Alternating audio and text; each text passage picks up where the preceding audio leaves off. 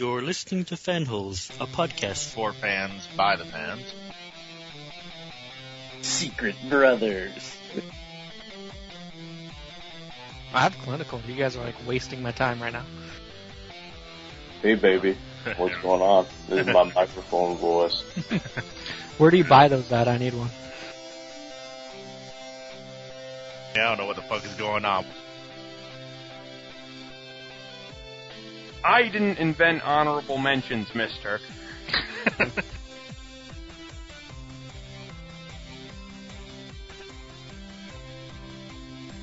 I have a headset. It looks way cool. You should all be jealous. I, uh, we are. I'm with Mike on that one.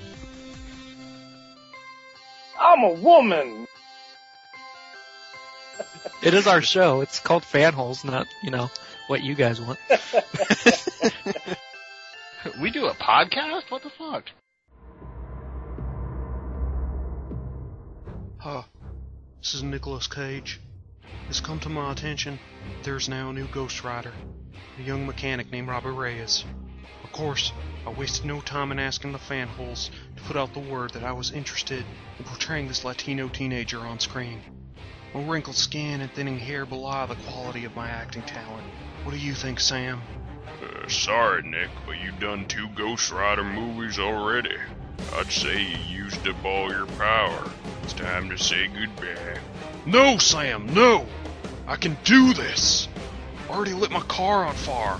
I'm good. I mean, my car's on fire, but I'm good. Uh, why don't you give me your car keys, Nick? I think you've had enough. No! Not the keys! Ah!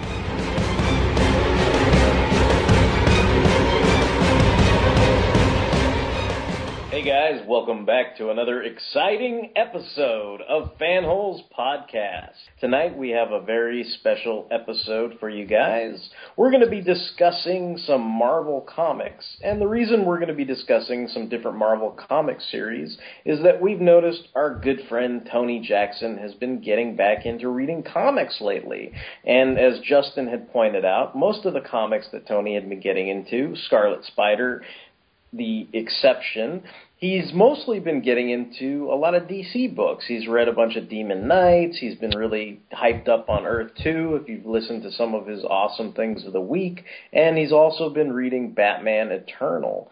So, we thought that it was time for Operation Make Tony a Marvel Zombie. So what we did was all of us fanholes who were on the podcast tonight picked out some Marvel Now comics for Tony to check out and give his thoughts on. So before we get started any further, this is Derek, Derek WC. I'm going to be one of your hosts tonight, and joining me tonight are three of my fellow fanholes. So why don't you give a shout out, guys, and let everybody know who's here. Hey, it's Mike Thunderwing. I am the Inhuman Justin. I usually go by Tony or Chainclaw, but tonight you can just call me the guinea pig. Dance, pig, dance. Squeal! You want some jellies? No, I don't want none of your stupid candy. So we are going to start with what was my pick for Tony, which was the all new Ghost Rider. And the first arc of the all new Ghost Rider is titled Engines of Vengeance. It is written by Felipe Smith and it has art from Tradd Moore. And this is, as the title says, an all new Ghost Rider. So it's not John Blaze and it's not Danny Ketch. It is a new character named Robbie Reyes. Now, when this first happened, I was like, Dear God, I can't take any more Transformaflux changes in my life, and I was pretty sure I was not going to like this series. But after reading the first issue and continuing to read the series, I actually really enjoyed the series, and it grew on me. Um, basically, Robbie Reyes is a kid who lives in East LA, and he's got a little brother to look out for named Gabe, and his brother is wheelchair bound. And kind of like how I, I really came to appreciate and love Camille Bidon for punching jerks in the face. One of the first things that Robbie does is in defending his brother from a bunch of street toughs, he just smacks one of them right in the face um, when they're trying to like take away his comic books and mess around with him in his wheelchair. And at this point, I, I just kind of fell in love with him defending his brother, and even though Robbie ends up getting beat up by most of those guys, his brother is still kind of like, "You you help me out, bro. Like you're the best, bro." And so it was kind of a lovable relationship. And Robbie Reyes also works as a assistant mechanic and there's this hot rodded car there that he ends up taking out for a joyride one night, and that's when he basically becomes imbued with the powers of the spirit of vengeance, the the all new Ghost Rider, who is driving that hot rodded Fast and the Furious style car. And for some reason, which I don't really understand, and maybe they'll get into this later, the Spirit of Vengeance's name, spoilers, is Eli. So I don't know what was up with that, but I thought that was worth mentioning. And uh, basically, Robbie is brought into confrontation with kind of old school Ghost Rider nemesis such as Mr. Hyde. So Mr. Hyde's out there thinking he's going to get the corner on the LA market as all the superheroes and supervillains seem to hang their hat in New York City. So basically that's that's kind of the basic setup. Um, I, I guess me having a theater background, the only other thing I can mention is the relationship between Robbie and Gabe actually kind of reminds me of the Lyle Kessler play called Orphans, and that's kind of it's kind of similar. There's an older brother that's looking out for the younger brother. There, it, it, in the play, it's a little more abusive, I guess, or, or kind of you know, it's got a lot more drama and tension and stuff. But still, the the basic premise it, it reminded me a lot more of that. Kind of like if if the Larrys were together, they're like, okay, Larry, what do you got for me? It's like it's like Fast and the Furious meets Ghost Rider meets Orphans, Larry. You know, and that that was kind of like I don't know, that's a weird elevator pitch, but that's that's kind of how I pitch it to people. So that's basically what I got as far as the setup goes. But I'm going to turn it over to Tony because, of course, like he mentioned, he's our guinea pig. So we're kind of curious, you know, as to what he thought of our picks for him and if he's uh, interested in continuing to read the comic. So what's up, Tony? Let us know what you thought. Um, well, I really went into this uh, series blind. I didn't know what to expect at all because I know you're a big Ghost Rider fan, and I was like, okay, yeah, another guy with like flame a skull on a bike. Okay, let's do this. And I never hated Ghost Rider. I think he's a really cool looking character. Uh, Nick Cage obviously kind of, you know, did some damage. Um, what? Tony, Tony, his skull was on far. on far. so I was, I was kind of, you know, kind of wary. Um, Wait, one of the would things, you would you say those movies used up all your power for Ghost Rider? There's all my power. Goodbye. Goodbye. Quit reading.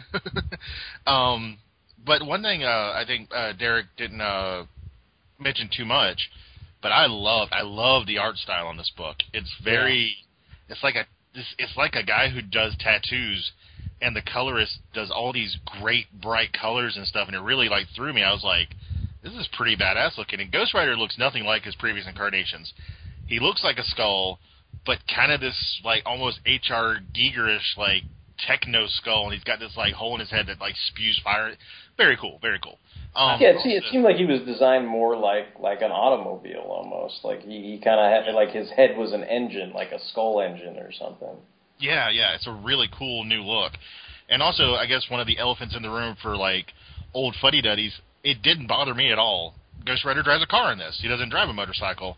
And I love the car because it reminds me so much of like Knight Rider and that old '80s movie, The Wraith and stuff. Like it'll get destroyed and just form back together, and it's just. I felt I felt like there's like cool moments, like whether it's like if, if you think of the movie Carrie, but it was kind of like if I was doing a Larry elevator pitch again, I'd pitch it as like Carrie meets Nightmare on Elm Street, like those scenes where like Freddy would like come through the wall and stuff, and there are these weird moments where like the spirit of vengeance is actually inside the car Yeah, and it kind of like, like, out the roof stuff. out of the roof and the engine and everything and I was like man that that would be some really cool imagery to to put in a film or whatever Yeah, one, one thing I was talking about with you earlier this uh, week was like the teen thing, but actually I don't think it's so much a teen thing. I think one of the things a lot of people have noticed with recent comics, and we'll go into this later on with other titles that I read, is you know everybody's talking about ethno switching, and the thing about it is it's not really ethno switching if it's a brand new character. Like when they made Kingpin a black guy in Daredevil, I didn't care. I thought Michael Clarke Duncan knocked it out of the park. When you do a character well, it's okay. when you do like the fucking stupid ass Nick Fury Jr. bullshit, yeah, that's just a bad story. It's not because he's a black guy; it's just a bad story. And this was really well done. I, I'm, I'm like you. I love the interaction between, uh, you know, Reyes and his brother. That was really well done. I, I, I you know, because he's basically raising his brother. You know, it's basically just him and his brother. There's no, you know, family to speak of. And that was really nice human touches. Um, they live in a shitty part of town. I mean, Yeah, well, they're in they're in East LA, so yeah, you know, the whole spirit of vengeance, you know, thing is easier to get under his skin because, you know, he's like, you see shit happening all the time, you know, you can fix it, you can be justice, you know, you can be vengeance and you know, he he's not like, you know, like, I must fight this. He's like, I don't know yeah, let's go do this. You know? it's like he's not hard to coerce into uh doing Eli's thing. And like I said, Eli is it either it's going to go either one of two ways. Either, either Eli is a new spirit of vengeance that we've never heard of, or he may be Zarathos and he's just having a new name. I think he's going to be a new character though. I don't think they're going to do the Zarathos, Zarathos, Zarathos thing with this. And Zarathos. Zarathos. I know. I, I already said Zarath. Magneto, Magneto. You know me. Um, um, as far as will I keep reading it, I will say that it really it, ma- it made a good impact, and mainly because of the art. I will say it again: the art is really really good. However, the story does not hurt the art. The story is just as good. So yeah, I think it's it's like a pretty solid title. I, I think I'd keep reading it. Tony, can I can I ask you how many jelly beans does this guy eat like per issue? I think last count was thirty-seven. He's he's he's kind of poor. He eats like two a day. Okay, so he does he does he doesn't eat like wine glasses full of jelly beans or whatever. he he doesn't he doesn't tool around in a tractor trailer rig. No, no. He's, he's Okay, just checking. sadly he's not he's not uh, dating uh, Eva Mendes either though. So oh well. Give and take, you know. So, uh, did did anybody else uh, besides Tony and myself read the comic? Like, do does any either of you guys, Justin or Mike, have any comments on All New Ghost Rider? Yeah, I read it. Um, kind of like you guys. Like I was like, uh, here we go again. Like, you know, the previous Ghost Rider series was not uh, Blaze or Ketch. It was a uh, a female.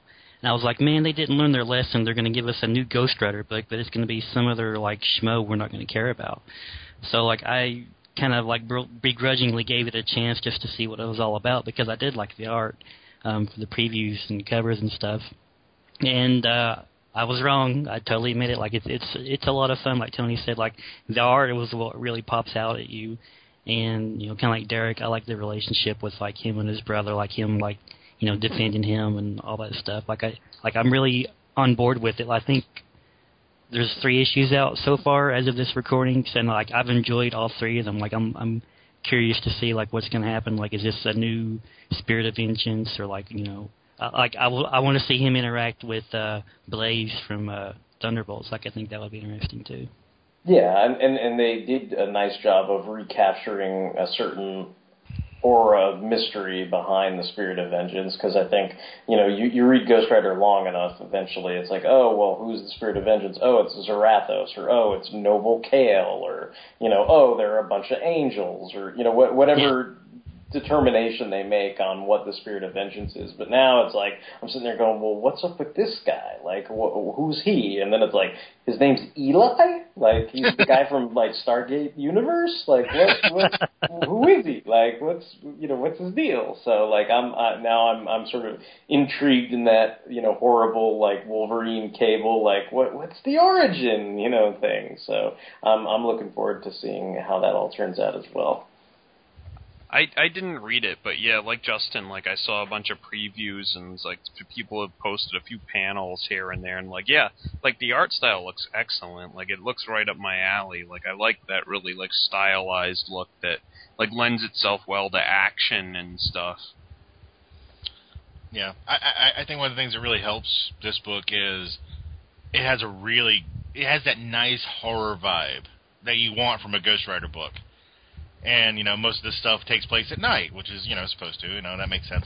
I just like that. I like I like when they do stuff that fits in with the character, but they do a new take. So yeah, I, yeah, I was really pleased with this book. And, and I think it also would, besides the horror vibe, like I think it also would play to the Fast and Furious crowd. You know, you've got the the races and the the Yeah. illegal racing at night, and the the little you know race girl hotties that are waving the the flag to go and all that kind of stuff. Yeah, so the, I the tricked out cars, all that. yeah, yeah, I you know the nitro, like all that kind of stuff. Like I could totally see this appealing to to that Let's uh, do it. Crowd that enjoys those those films or anything like that. Yeah, the Busters crowd, like, but should should totally enjoy this uh, comic book. You know, whether they've ever been exposed to Ghost Rider or not. So it's Miss Marvel. That's Ms. Marvel to you. Yeah, okay, cool. So I, I think we'll move on from all new Ghost Rider. The next comic up on the docket was suggested by Justin Barber, so I'm going to let him go into what comic he chose for Tony and kind of what it's all about, and then we'll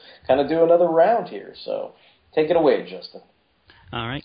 Uh, next comic up I chose is uh, called Miss Marvel, and it is written by G. Willow Wilson and penciled by Adrian Alphona. And you know, every now and then it seems like Tony will choose something or bring up something that's like the controversies or something. And I'll admit, like I chose this comic because I genuinely like it, and because I thought it might be a little controversial. But basically, uh, Miss Marvel kind of spins out of the fallout of uh, the events of Infinity. Um, I guess spoilers here.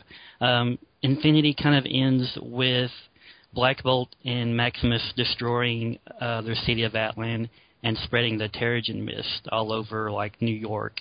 And uh, the idea behind that is that there are secret, you know, humans who you know are living among us. They have the ability to become humans if they're exposed to the mist.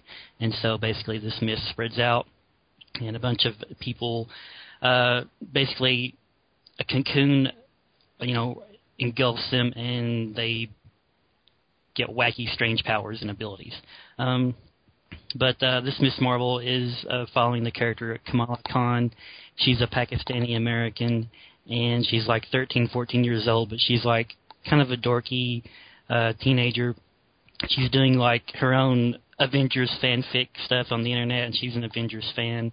So she kind of like she kind of struggles with being a Muslim and also like being kind of a dorky kid and also like you know wanting to like fit in and go to parties. Well, uh, one night she sneaks out of her house to go to a party, and that's when she gets engulfed in the Terrigen mist and develops these powers and kind of assumes the Miss Marvel identity.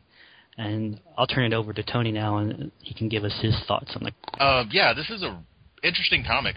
When I first started reading it, I immediately enjoyed Kamala. She's a very endearing kind of character. She's sweet yet kind of bratty because she's a teenager. I mean, that's how teenagers are. And she's also, uh, like you know, Justin was saying, at odds with her religion and her culture, but wanting to be like you know a quote unquote normal American teenager. You know, she she is Muslim. You know, she she doesn't have any problems with her faith. She just doesn't know how to fit in with her faith and be a you know modern teenager in uh, you know New York City. I think the only thing that kind of threw me with this book, um, the art style is really good. Uh, the the writing is is pretty crisp and stuff. I'm just kind of I'm just kind of off on her powers because she has kind of like Mr. Fantastic powers in a way. They're a little different. Like she can apparently fly. She also can change her size and shape. She can like become really small or really big. But more often than not, she tends to use like these powers of elasticity, where she can make her fist really big and she can swing it like you know a big lasso with her fist on the end. And I don't know if uh, if the art style fits that. I think something more cartoony would actually kind of fit that more. And sometimes it's weird because the artist does do cartoony moments, but there's also some very realistic looking, you know, panels and stuff here. So that kind of had this weird uh, disconnect with me. I don't know if I would read this for the long haul, but I will say the story with like the Terrigen Mists and you know the fact that she is not a bad character. I mean, there's nothing to hate about her as far as like how she's written. I, I mean, I, I might give it a little bit of a go, read a couple more issues and see where it goes, but I don't know. I, there there was something here that I just kind of missed, and I'm not saying you know there's anything wrong with it. There's just something that didn't hit with me. I don't know. Oh, that's fair. Um, Mike, Derek, did any of you did you guys uh, happen to read it either? I, I this is not a comic that I would have read of my own volition, but I did read the first four issues based on the fact that we were going to do this show, just you know to check it out and be on the same page with everybody else. I just, I mean, the, the the best way I can put it is, I don't think this comic is for me, but I am curious, look at like because I know you brought it up, like because the comic is viewed as controversial. You know uh, who the character is, you know what her religious background is, all that kind of stuff. Like what what has been the fallout from like I mean, uh, do people talk about this on the boards? Is it overwhelmingly positive? Is are there negative reviews? Are there uh, is, is there anything like it, it seemed to me like the end of the first issue like where she went from being Camilla Khan to Miss Marvel, but like looked exactly like Carol Danvers. I like I figured that would like trigger like a string of controversy or something just in and of itself with people who are proponents of you know culture and all that kind of you know minorities whatever kind of stuff and going you know it'd be like I guess if like you know Tonto was running around and then all of a sudden he turned into a cowboy at the end of the issue. And it's like what? You know or or, or you know like the the famous lines in like all the you know Kevin Smith movies where you know it's like you saying we all wants to be white you know and then they get all pissed off you know? And uh well and there's so, like, actually there's a couple of interesting little things here, like with that, because I know Kamala says that that's what she thinks a hero should look like. And one of the little jokes, I don't know, I, I know Justin probably caught this. I don't know if he caught this, Derek, because it took me a while to get to. She always says, "Why wouldn't you want to look like Miss Marvel?" You know, that's what I think heroes look like. The blonde hair and the big boots. They keep saying big boots, but it's obviously they're talking about tits. right for, for boobs, yeah. As as far as like fallout and controversy, like when this was announced, I mean, CBR would like went crazy with people like saying like you know how like unfair and you know unjustified and like everything else they can think of. Like Marvel was doing this, they were doing it for just to be controversial or just to sell comics. Right. And then after the first issue came out, I think a lot of people kind of like read it and kind of not all of them, of course, but like most of them, I think kind of tuned into it. Like it's fairly well received. Like I've read reviews. I think the latest issue got like a four star review from CBR or something. Well, it doesn't Like- hurt that the writer is Muslim, so. yeah, you got someone writing who actually knows what they're writing about. Um, I thought the interesting thing was like I've read some of the letters in the letter, the you know letters to the editor section of the comic, and most of those were actually pretty positive and coming from you know people of color or different religion, and they were like so uh, happy and pleased. To, like one of them was like p- pleased and happy just to see another like quote unquote person of like brown color or as a superhero, and I think one was from. um you know someone who also kind of struggles with their str- they were struggling with their religion and also trying to fit in kind of like Kamala so I guess you know this well it may not be a comic for Derek it's like a comic for you know other other people like who have you know different backgrounds I guess Yeah, yeah. I, I will. I will say this: the Muslim aspects of her life and everything. I like how I will give the writer this kudos big time. I like how she included it as a part of the character, obviously, because she is Muslim. But there was no beating it over the head, you know. She wasn't like, you know, Muslims are great, you know, America, like, you know, they don't understand. No, she just did a slice of life as what it is to be like a minority in America, and that she didn't beat us over the head with it. I thought that was really well done. I, I like that. I'm not. I, I, I, given the issues that I read, I wasn't sure where all that was going because when you start out, I, I feel like Camilla is relatable because she wants to fit in in high school, but it just seems like her religion and her culture is another added layer tacked onto that. So kind of like what what Justin was talking about, like she's sort of a nerd. She's like into Avenger fanfics and stuff like that. So I, I just kind of got the idea you could tell this story without the character being a Muslim, and she still wouldn't be fitting in per se. But then you throw that on top of it, and then it creates another layer to it where I wasn't sure if at the beginning it seemed like Camilla was a proponent of kind of like when people came over to America, they would assimilate, you know, they would change their names a little bit. They would all teach their children how to speak English because that's basically the the native language of the country. Whereas I think today there's there's a lot more tendency to have priority to the culture that you hail from, which there's nothing wrong with that. But I, I find it interesting. It's like this struggle between assimilation and preserving your heritage.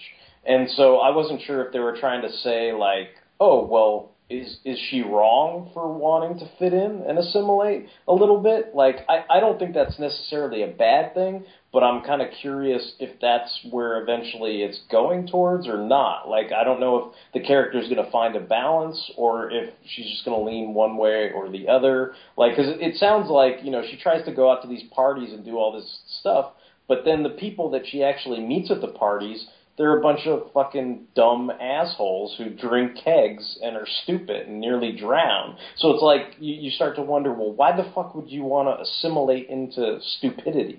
And if that's the case, it sound to me it seemed like, well, the only thing that you could attribute that stupidity to is, you know, quote unquote American stupidity. But I, I don't know if that's me, you know, looking at the, the comic too closely or, or what, but I, I'm just curious what you guys think about that. Well, I think the hero worship thing, you know, you also have to look at it this way, you know, it's kind of like a Hollywood trope too. There's not a whole lot of like really strong female characters back in the day. Now that has changed a lot. There's a lot of strong female characters, but there's still not a lot of strong ethnic female characters. You've got like Storm, you've got like Storm, You've got like Storm, you know. you know, I mean, yeah, there are other, you know, I mean, you have like other characters who are female who are like, you know, super powered, but they're not top tier as far as Marvel Universe. Like Sabra, you know, the uh, Israeli uh, super soldier.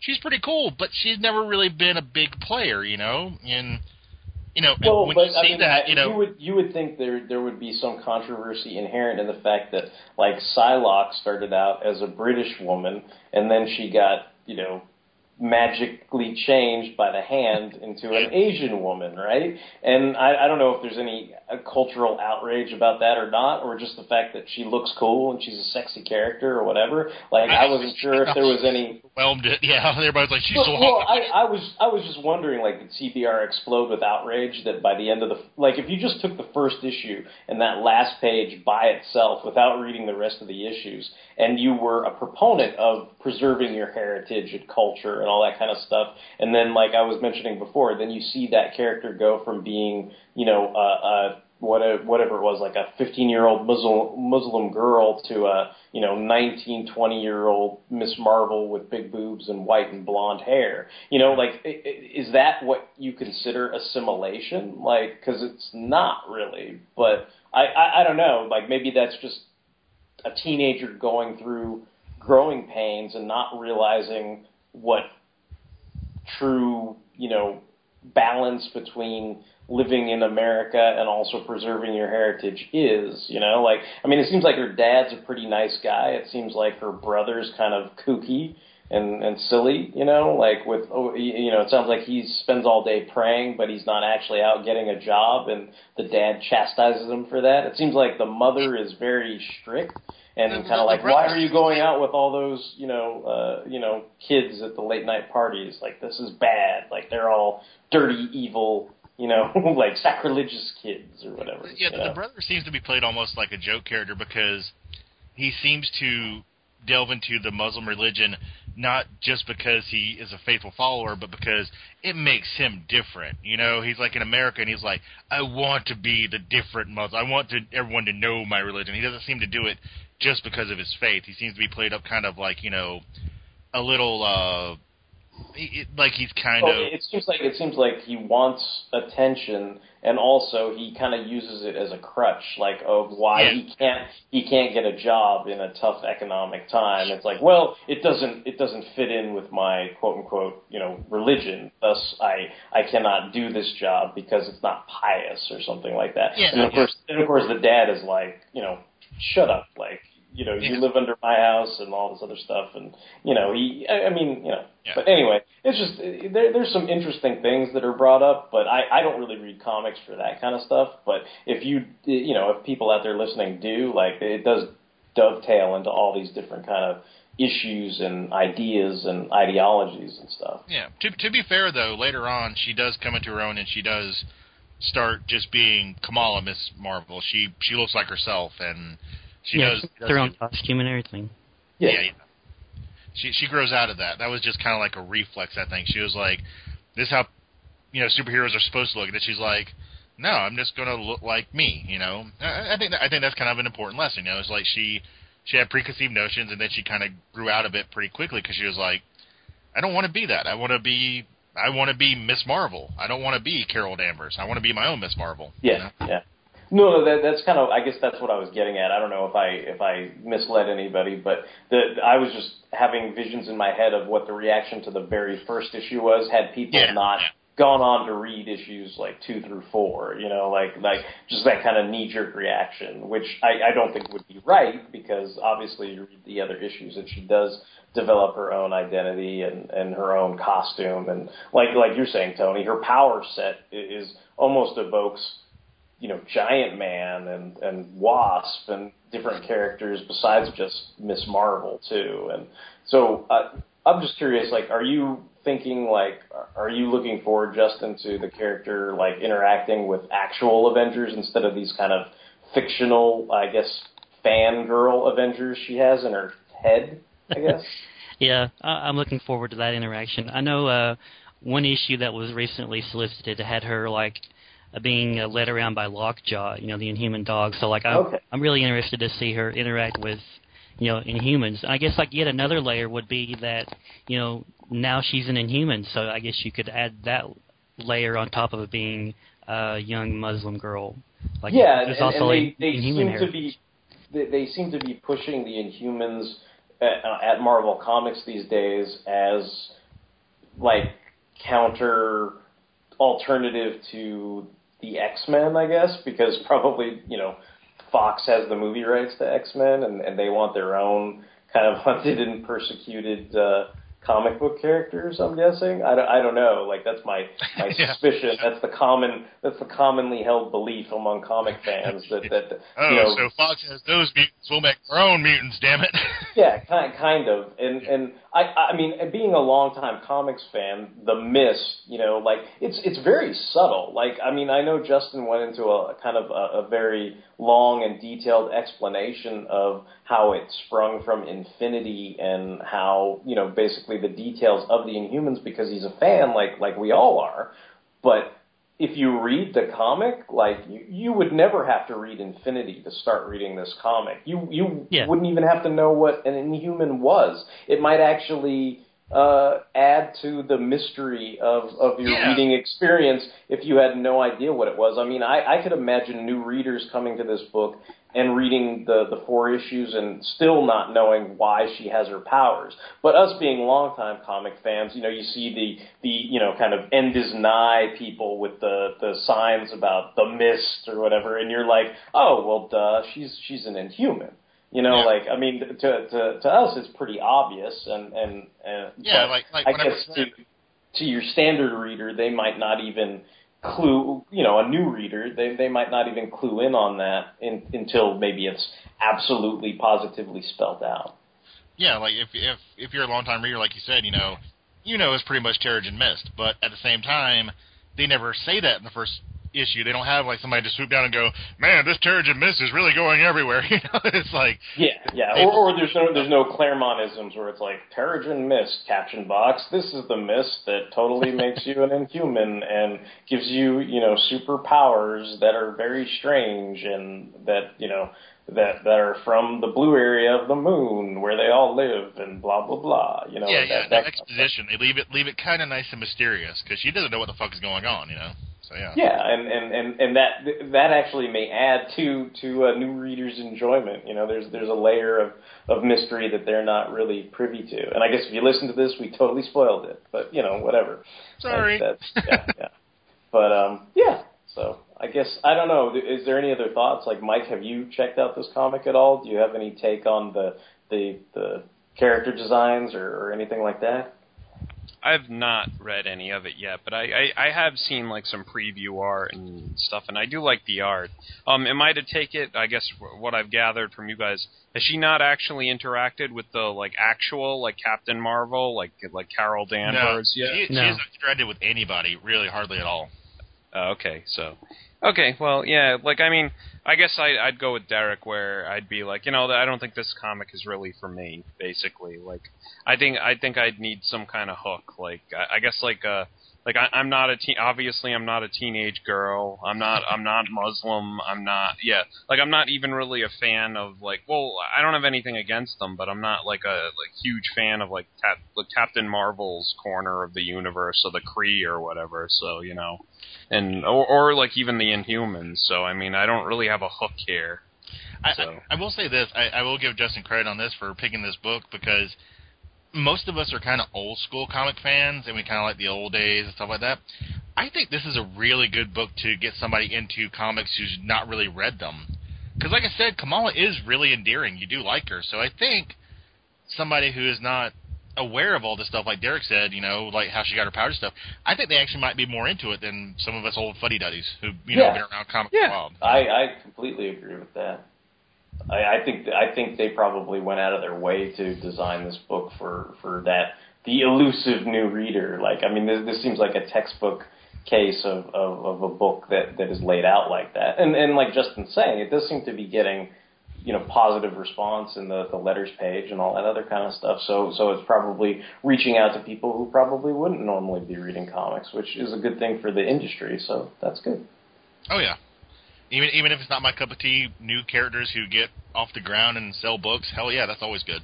As a scientist, I must observe, study, learn, and fix things that arbitrarily bother me. Cool. All right. So I guess that wraps things up for Miss Marvel. So we will move on to the final Marvel comic that our guinea pig was assigned tonight.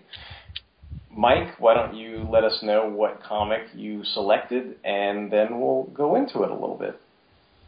I guess kind of contrary to like Justin and uh, you, like I picked a book that has more of less of a like new reader friendly like feel, I guess, even though it is a new series and a new number one and all that. Also, Um, also picked- Mike cheated because he picked a book that has a character I already like. Yeah, I was like, it already has its hooks in you, basically. Um, I picked for Tony uh, New Warriors to read, which is, I think it's the fifth volume now of New Warriors. That and, is uh, that is correct. Yes, and uh, it's written by the ever reliable Chris Yost, who we pr- yes we've praised many times on this podcast, and uh, drawn by Marcus To. Um, it's basically it's it's a it's a continuation of several like plot threads from a bunch of places actually. Uh, probably like the the biggest plot like it continues from is from Scarlet Spider, which was Chris Yost's last like Marvel book, where uh, the adventures of Kaine and his uh, his sidekick uh, Araceli. If anyone doesn't know, like Hey, Kaine I, is. I, I actually got you this time. I actually learned how to how to say it right. It's Oh, dude, I never Ar- found out yet. It's Araceli. Ar- Araceli. Okay, that's that's cool. Like I never actually bothered to find that out. So thank you. No. But yeah, for anyone who doesn't know, like Scarlet Spider ended like at issue 25, and uh, you know Kane is obviously the clone of Peter Parker, and uh, Araceli is uh this teenage girl like that he sort of picked up as his like sidekick or his ward or whatever you want to call it over the course of his series, and she's some kind of demigod from like Mexico, or like they haven't really explained what her deal is very clearly yet, but hopefully if this series goes on a little while longer, like we'll they'll get into that. But um, basically, uh, all the members of the team basically are, are supposed to be representative of a certain kind of superhuman in the Marvel universe. And uh, that would bring me to uh, the other like main plot point, I guess that uh, is picked up. Uh, I would say that like Justice and Speedball, who uh, have picked up from all the way back in Avenger when Avengers Academy was ending. They've gone on a road trip together, basically, and they're the obviously the two founding members of the New Warriors.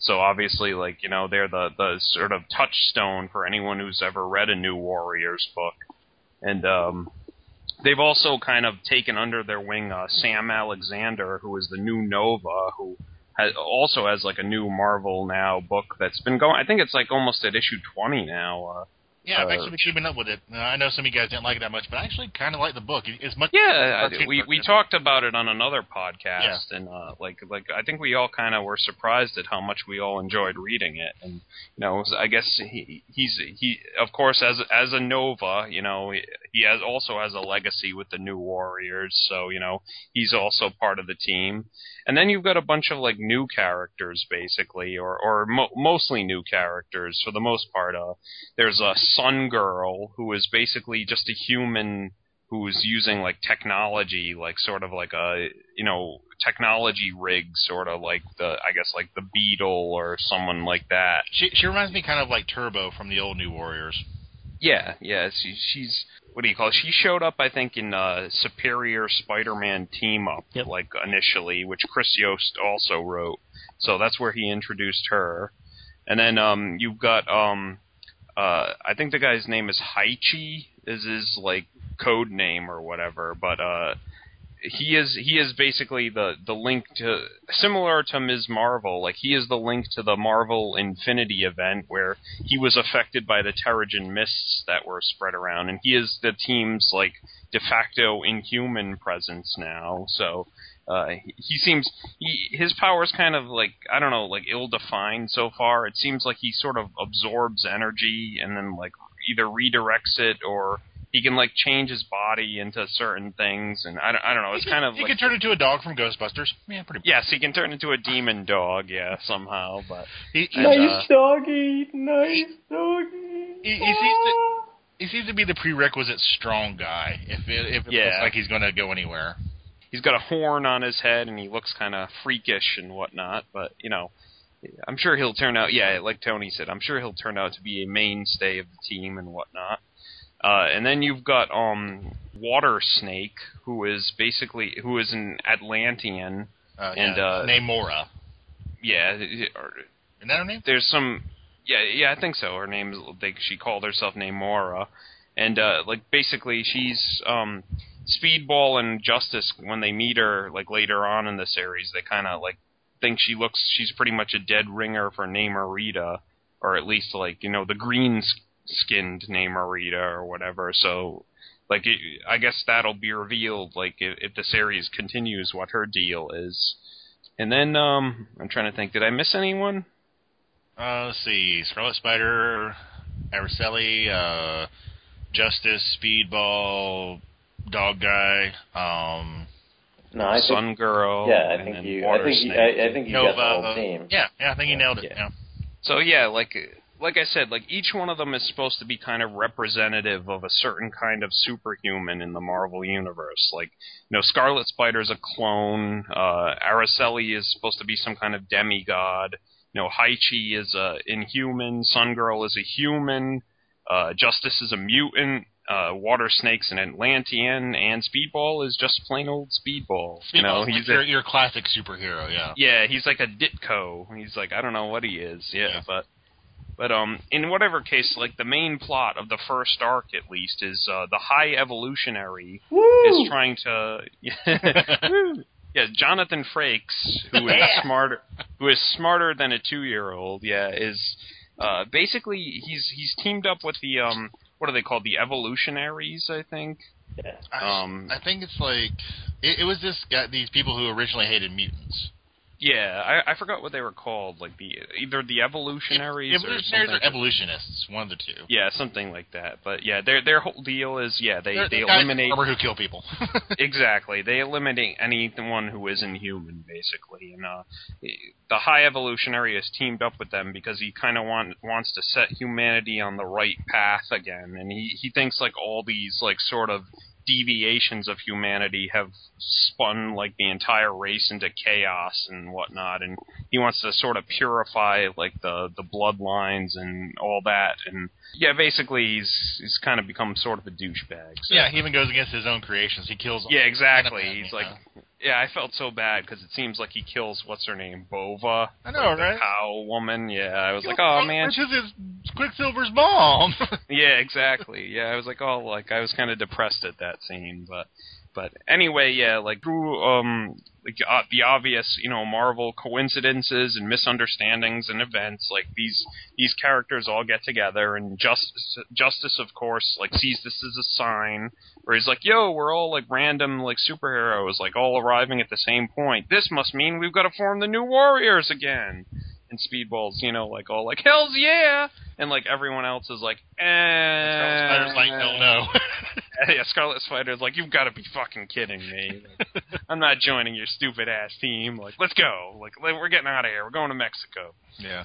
Yeah, I, I, I felt like uh, that Justice was definitely playing the Cyclops to Scarlet Spider's Wolverine. You know, they they, they had a strong sense of animosity between the two, but that they were, you know, sort of forced to work together or whatever.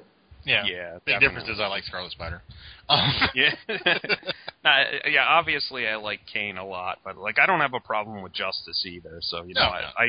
I, I look forward to seeing like in fact like I think the most recent solicitations have like in it for issue eight or nine it shows like Justice and like Scarlet Spider arguing on the cover while while this giant like robot teddy bear or something like advances on them in the background. Like it says like justice and scarlet spider don't like each other. So of course they have to have like a buddy like vacation or something together or whatever.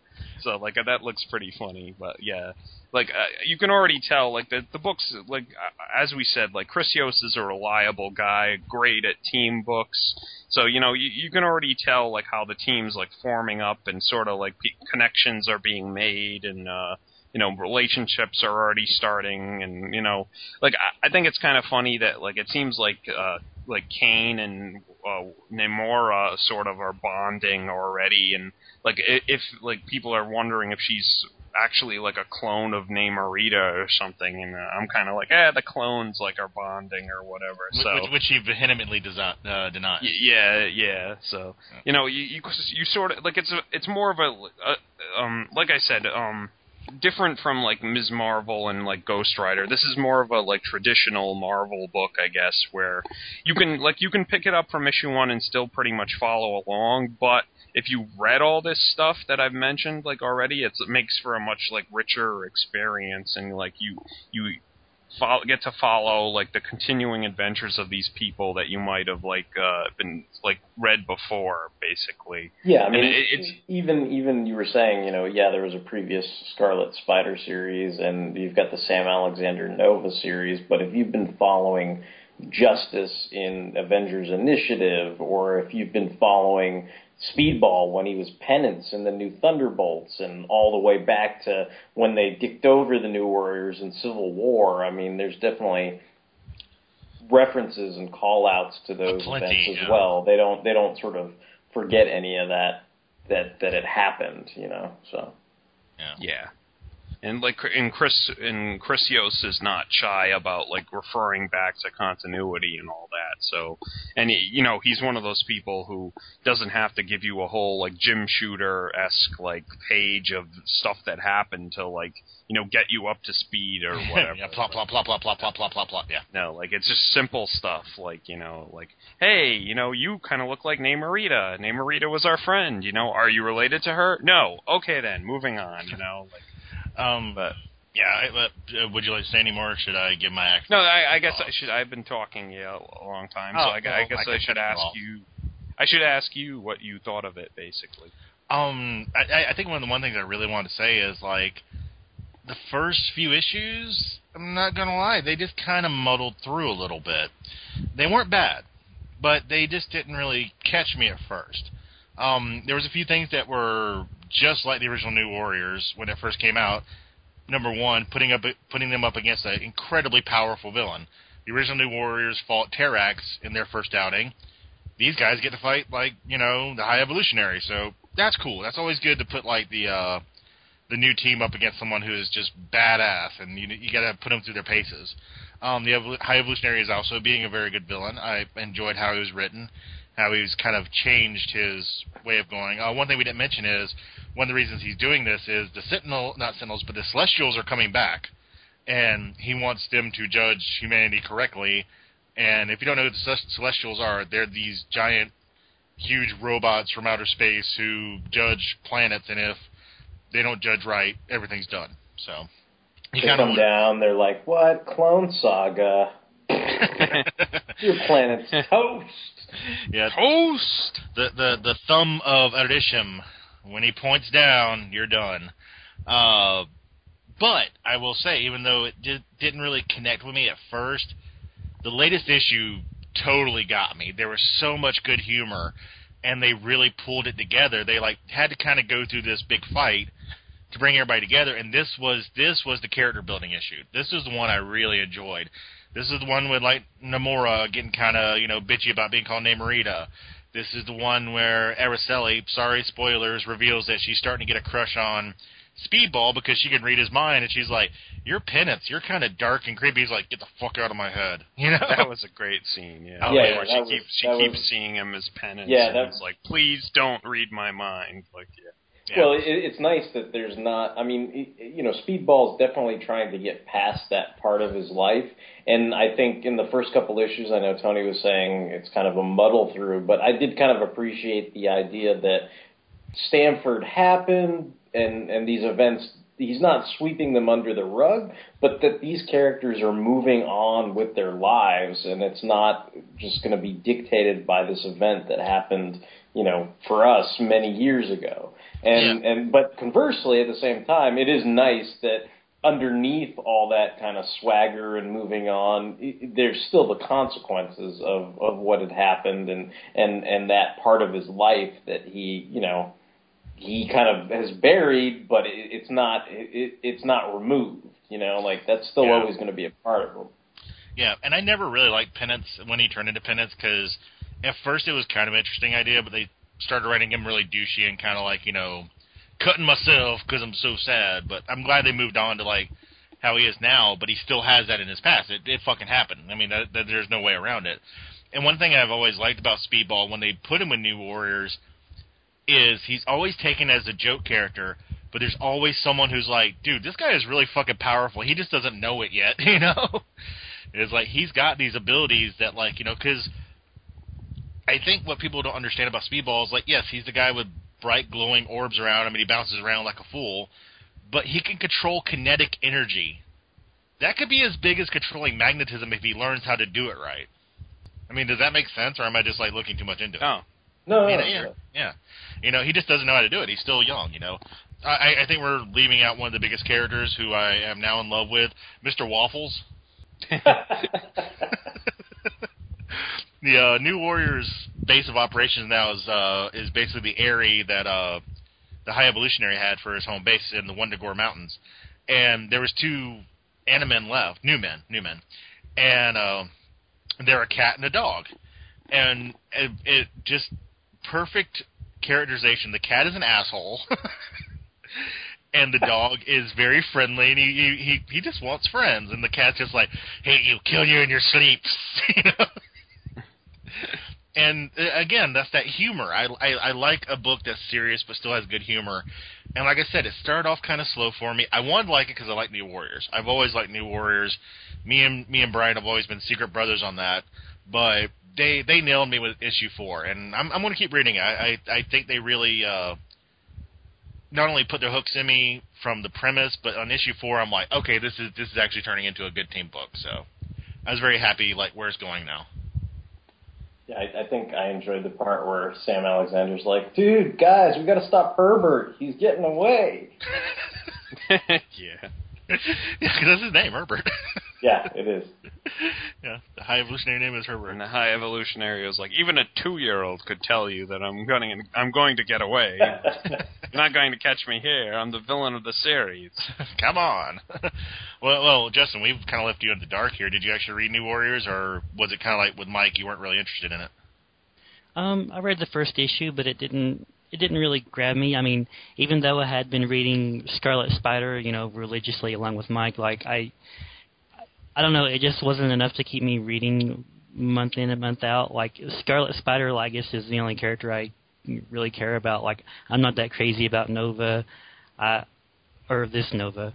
I've never been that huge on Speedball. Like Justice, I like him, but it's like when he's you know with the Avengers or you know whatever. Like the other characters, I just kind of don't care about. So I don't know. I, I guess I'm on the outs here because I've never been that huge of a New Warriors fan, really. But I mean, Yeah.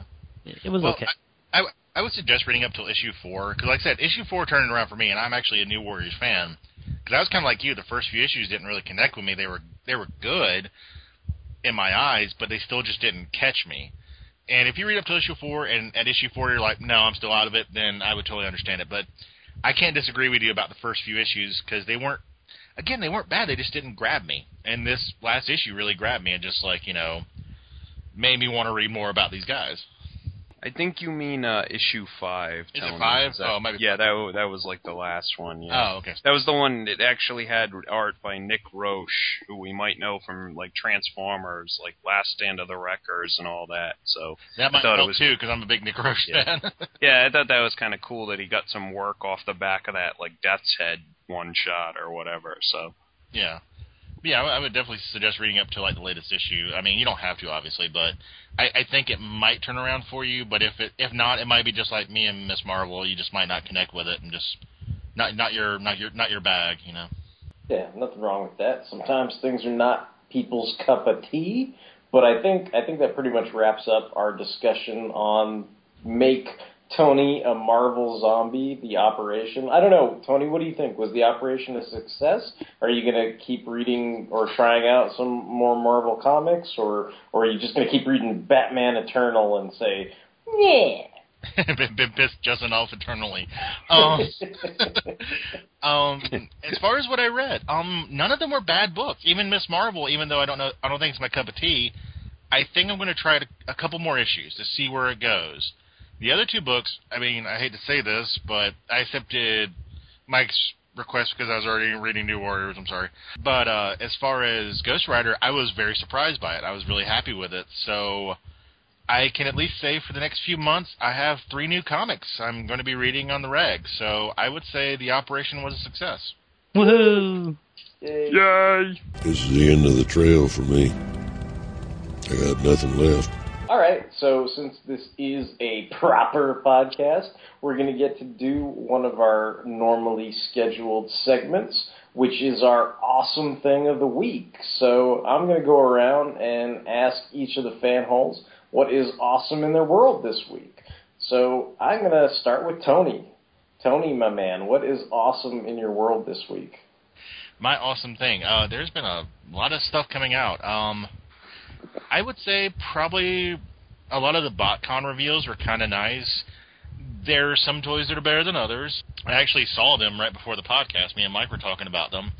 There's some new toys coming out like Brainstorm and uh, Arcee and Chromia that look pretty good. There's some that are kind of eh, and they're there. They are what they are. But by and large, it was it's, it's always good to see some classic characters I love redone in plastic goodness. And I'm still waiting on Roadbuster, so getting Brainstorm later on is just a double plus. So uh, yeah, BotCon reveals. Don't know about the con itself, but yeah, I was happy to see some new stuff coming out from uh, Hasbro, and uh, look e- look forward to not getting it in my stores and ordering it off Amazon. So. well, Yeah. we'll, we'll definitely have uh, whatever we can put on the spindle if it's out by then. Staring me on my Skype screen is a very, very pissed off Mike with a gigantic Decepticon sword. So I, I'm, I'm fearing for my life. I figure I should ask him what his awesome thing of the week is before he cuts my head off. it's the Energon Power Sword, and I got it at KB Toys when it was going out of business. For four dollars and a Yeah, it's like, is your life worth like three ninety nine, Derek? Probably not. Probably not. Do you fear the clashing lights and sounds, which I- don't actually exist because I didn't put batteries in it? Little, little known fact: uh, I'm probably allergic to Nerf. You could probably murder me with Nerf. So Sweet. Oh. Well, uh, my awesome thing of the week is um, I got another of the Gundam or, the origin like graphic novels the other day, and I like blew through it, and it's more of I guess it's more of a, what the animated version is going to be like the stuff that they didn't actually like that they added into the story, which is like all the flashback stuff.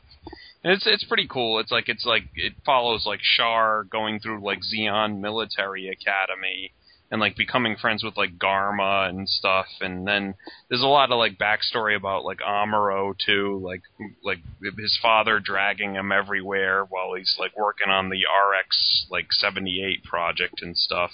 And like uh like I was kind of like the first volume when it started these flashbacks, I was kind of like, man, if they're gonna animate this, they gotta like add in some like I guess like mobile suit action because it was basically all like characterization and like the like the people moving around. And like this volume definitely had more like mobile suit action because they had Ramba uh, the Black Tri-Stars, and like Char like uh, getting like these prototype Zaku's. And they go and like like the the federation's all like oh this mobile suit thing will never take off like but you know just in case we made these like stupid like prototype like gun cannons or whatever and like they there's like 12 gun cannons and they take on like Ramba Ral and the Black Tri-Stars and Char and they're like proto Zaku's and like they get demolished and stuff and then the Federation Federation's like oh crap like here you go like Mr. like t- uh Mr. Ray like here's here's all your funding like make us an invincible mobile suit or whatever so You're, you're like But- blowing my mind because you're talking about Gundam stuff, but it's Gundam stuff I actually know about. I'm just like mind Yeah. blown. no, it's What- it's cool. Like I I hope all this stuff like gets animated because it's really like interesting and whatnot. What volume is that? The one that you? I think it's seven now. Okay. It's like seven out of either ten or twelve, but it's like six and seven are like all new material basically, like that. Like, and I'm hoping, like I said, like this is what those like upcoming OVAs are going to animate. Okay. So, but yeah, I enjoyed it quite a bit.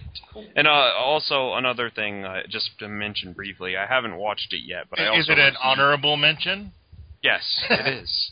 um, I also received the uh, complete uh, uh, Transformers animated series, like on DVD, the, uh, in the same like Amazon shipment. So like I liked that series. Like you know that that was a pretty good cartoon, and like I- I'll probably watch some of it maybe like soon. So I, I, I, I still Yeah. say that they probably the most underrated Transformers cartoon. yeah, I once you get past like Oh, sorry. I was just gonna say like once you get past like the cartoony designs, it's very well written and stuff. I was just going to say, as informational thing for anybody listening, I picked up the same set. Supposedly, that complete Transformers animated is supposed to be an Amazon exclusive, but I had pre-ordered it from Shout Factory like a long time ago, and then I just sent them an email when I had read a press release about it being an Amazon exclusive, and they decided, you know, they just said, "Hey, we're going to honor our pre-order." So I, but I, I think it actually is supposed to be an Amazon exclusive, so you probably can only get that complete one from Amazon. I would just like to announce that Fanholes has officially been bought out by Amazon.com. Um, No, I just I'm I'm just saying if somebody's looking for it, you know, after listening this, you know, and they're like, why isn't it in the store? You know, that just oh, probably. oh, oh, yeah, I know. I just, we, we we pimp Amazon a lot though, and it, it's just because Amazon gets the shit we want. That's the only reason. Yeah, yeah. So, all right, uh, moving on. Uh, Justin, my man, do you have an awesome thing of the week, and let us know what it is. I have two awesome things. Uh, the first one is a book. It is uh, The Perks of Being a Wallflower by Stephen Chbosky. I think that's how you pronounce it. And um, I'd, I had watched the movie sometime last year and thought it was great, and I just decided to read the book just for giggles and kicks. Yeah, I was about to say it was a movie. I, I thought the movie was really good. yeah. Uh, well, basically, if you've seen the movie, you've read the book because they are that similar. Uh, there's not really that many differences. There's maybe a few very tiny like subplots that have been removed, I guess, for timing and stuff. But but basically, if you've seen the movie, you've read the book. Um, but I really enjoyed the movie, and I read the book. I read the book in like maybe three hours. It was only 216 pages, I guess. Like I flew through it. I thought it was. I thought the book was great. Um, I think the movie is great too. So if you don't if you don't want to invest time in reading, then I would also recommend you know check out the movie. The movie is quite good. The second thing is, and maybe Tony will back me up on this because we discussed it on Bot Talk uh, playfully. I watched uh, the Disney movie Frozen, and I really enjoyed it. I know, you know, there there had been a lot of hype and internet shenanigans, craziness, memes, and so such and so forth around it. So I figured I would give it a try, and I actually enjoyed it. And I hadn't, I've not seen a Disney movie in a long, long time, but I really enjoyed it, and I, you know, I enjoyed several of the songs in it as well. So if you like Disney movies, or just, you know, if you're in the mood for a really nice, you know, kind of family animated film, I suggest Frozen. I, liked it. I, I will say that if you listen to the songs separately and are really tired of the whole like "Let it go" all that bullshit, watch the movie and the song really flows much better in the story, and you get a sense of why that song was so popular. And yeah, it's it's a good animated movie. I, I really enjoyed it myself. I thought it was really good. Don't don't let the meme hate taint you, my friends. Don't let the meme hate taint you. Too late. All right, cool. Um, so just for me, I um, I have to admit that I am now hopelessly addicted to Ultra Act figures. That is going to be my awesome thing of the week. I think I've bought like seven of them by now. I I basically like I, I I think what did it was I, I was really impressed with the Mega Monster Battle Ultra Galaxy movie that introduced Ultraman Zero, and when I saw that, I ended up going to a local hobby shop here in San Jose called uh, Tatsu Hobby, and they had a version 2 Ultra Act of Ultraman Zero, so I grabbed that, which was pretty awesome. And then, of course, our good buddy Kevin Rich, Professor Smooth, or AKA uh, Shumi Nagamoro, the Hobby Drifter. He was kind enough where we did a, a nice little swap where he sent me a couple different Ultra Acts like Ultra 7 and Joneus, and I grabbed him the Legacy. I, I don't even know what it is. The Legacy Morpher or whatever. The yeah, yeah, the, the Power Rangers one, yeah. Yeah, so so he was he was looking for that Toys R Us exclusive thing that he couldn't get over in Japan, and I was looking for Ultra Act figures. So yeah, and then I you know I kept going back to that hobby shop as well and grabbing whatever they had. So I'm pretty much into those. I really enjoy them, and that's my awesome thing for the week. Well, and I mean, of course, like, of course, that, that, that Ultraman. So I mean, yeah, yeah, and, and and that film though was really awesome too. The yeah, the, um, that's a great film. Mega Monster Battle Ultra Galaxy. Like if you like Toku or Ultraman, or hell, if you just like like I don't know Doomsday and Green Lanterns and I don't know what. Like it's just it's and a it's bazillion super, Ultramen. Yeah, yeah, yeah. It's it, or like Doctor Who and twenty million doctors teaming up together. Like all, it's just it, it, you know it just evokes all that kind of stuff. Like it's it's it, it almost it almost sounds like you and Justin may talk about this on a Toku uh, Thursdays one time. yeah, yeah. It, it's entirely possible. But yeah, there's there's mega mega fan service in that movie. So that's I think what got me really pumped and hyped for all the the Ultra Act items that were being released. So yeah, cool. All right, so I guess that wraps up all the Fanholes awesome things of the week. We hope you enjoyed listening to this Fanholes proper podcast. If you have any comments, questions, suggestions, angry emails, happy emails, sexy emails, I don't know, whatever, you know, you want to spam us, it is our address, fanholespodcast at gmail.com. You can, of course, always check out all our podcasts, sideshows, sidecasts, blogs, top 10 lists, all that kind of good stuff over on Fanholes Podcast, blogspot.com. Hey, Derek, are we also on Stitcher? We are on Stitcher Radio. We're totally on Stitcher Radio, Tony. We're also on iTunes. If you have an iTunes account and you haven't left us like a five star review saying how awesome we are, you should probably get on that. We are on Tumblr. We are on Twitter. We are on Facebook. We appreciate all the positive likes we get on Facebook all the time. We're actually on Google Plus somehow, I think. uh, and and pretty soon, hopefully, by the time this airs, we we may be transitioning. We're actually not on Blip anymore. Uh, at least the Fanholes podcast isn't. We were one of those uh, victims of the uh, Blip uh, implosion, I guess. So the Fanholes Blip account will be probably gone by the time you guys hear The this. Great Blip Purge. Yeah. Yeah, so so I guess we'll we'll also be moving on probably to a YouTube account by the time you hear this. So you know, check out some of the videos and stuff we do on there. So until the next time, this is going to be Derek Derek WC signing off. I am Eli, the spirit of vengeance. Hey, it's Mike Thundery. This is Justin. And this is Tony. Um, I got a question. Since I'm a Marvel zombie now, can I still apply for a Foom fan club membership, or is that really too old? It's never too old. Friend of old Marvel, Foom. God damn, that's 1970s out the ass. Sorry.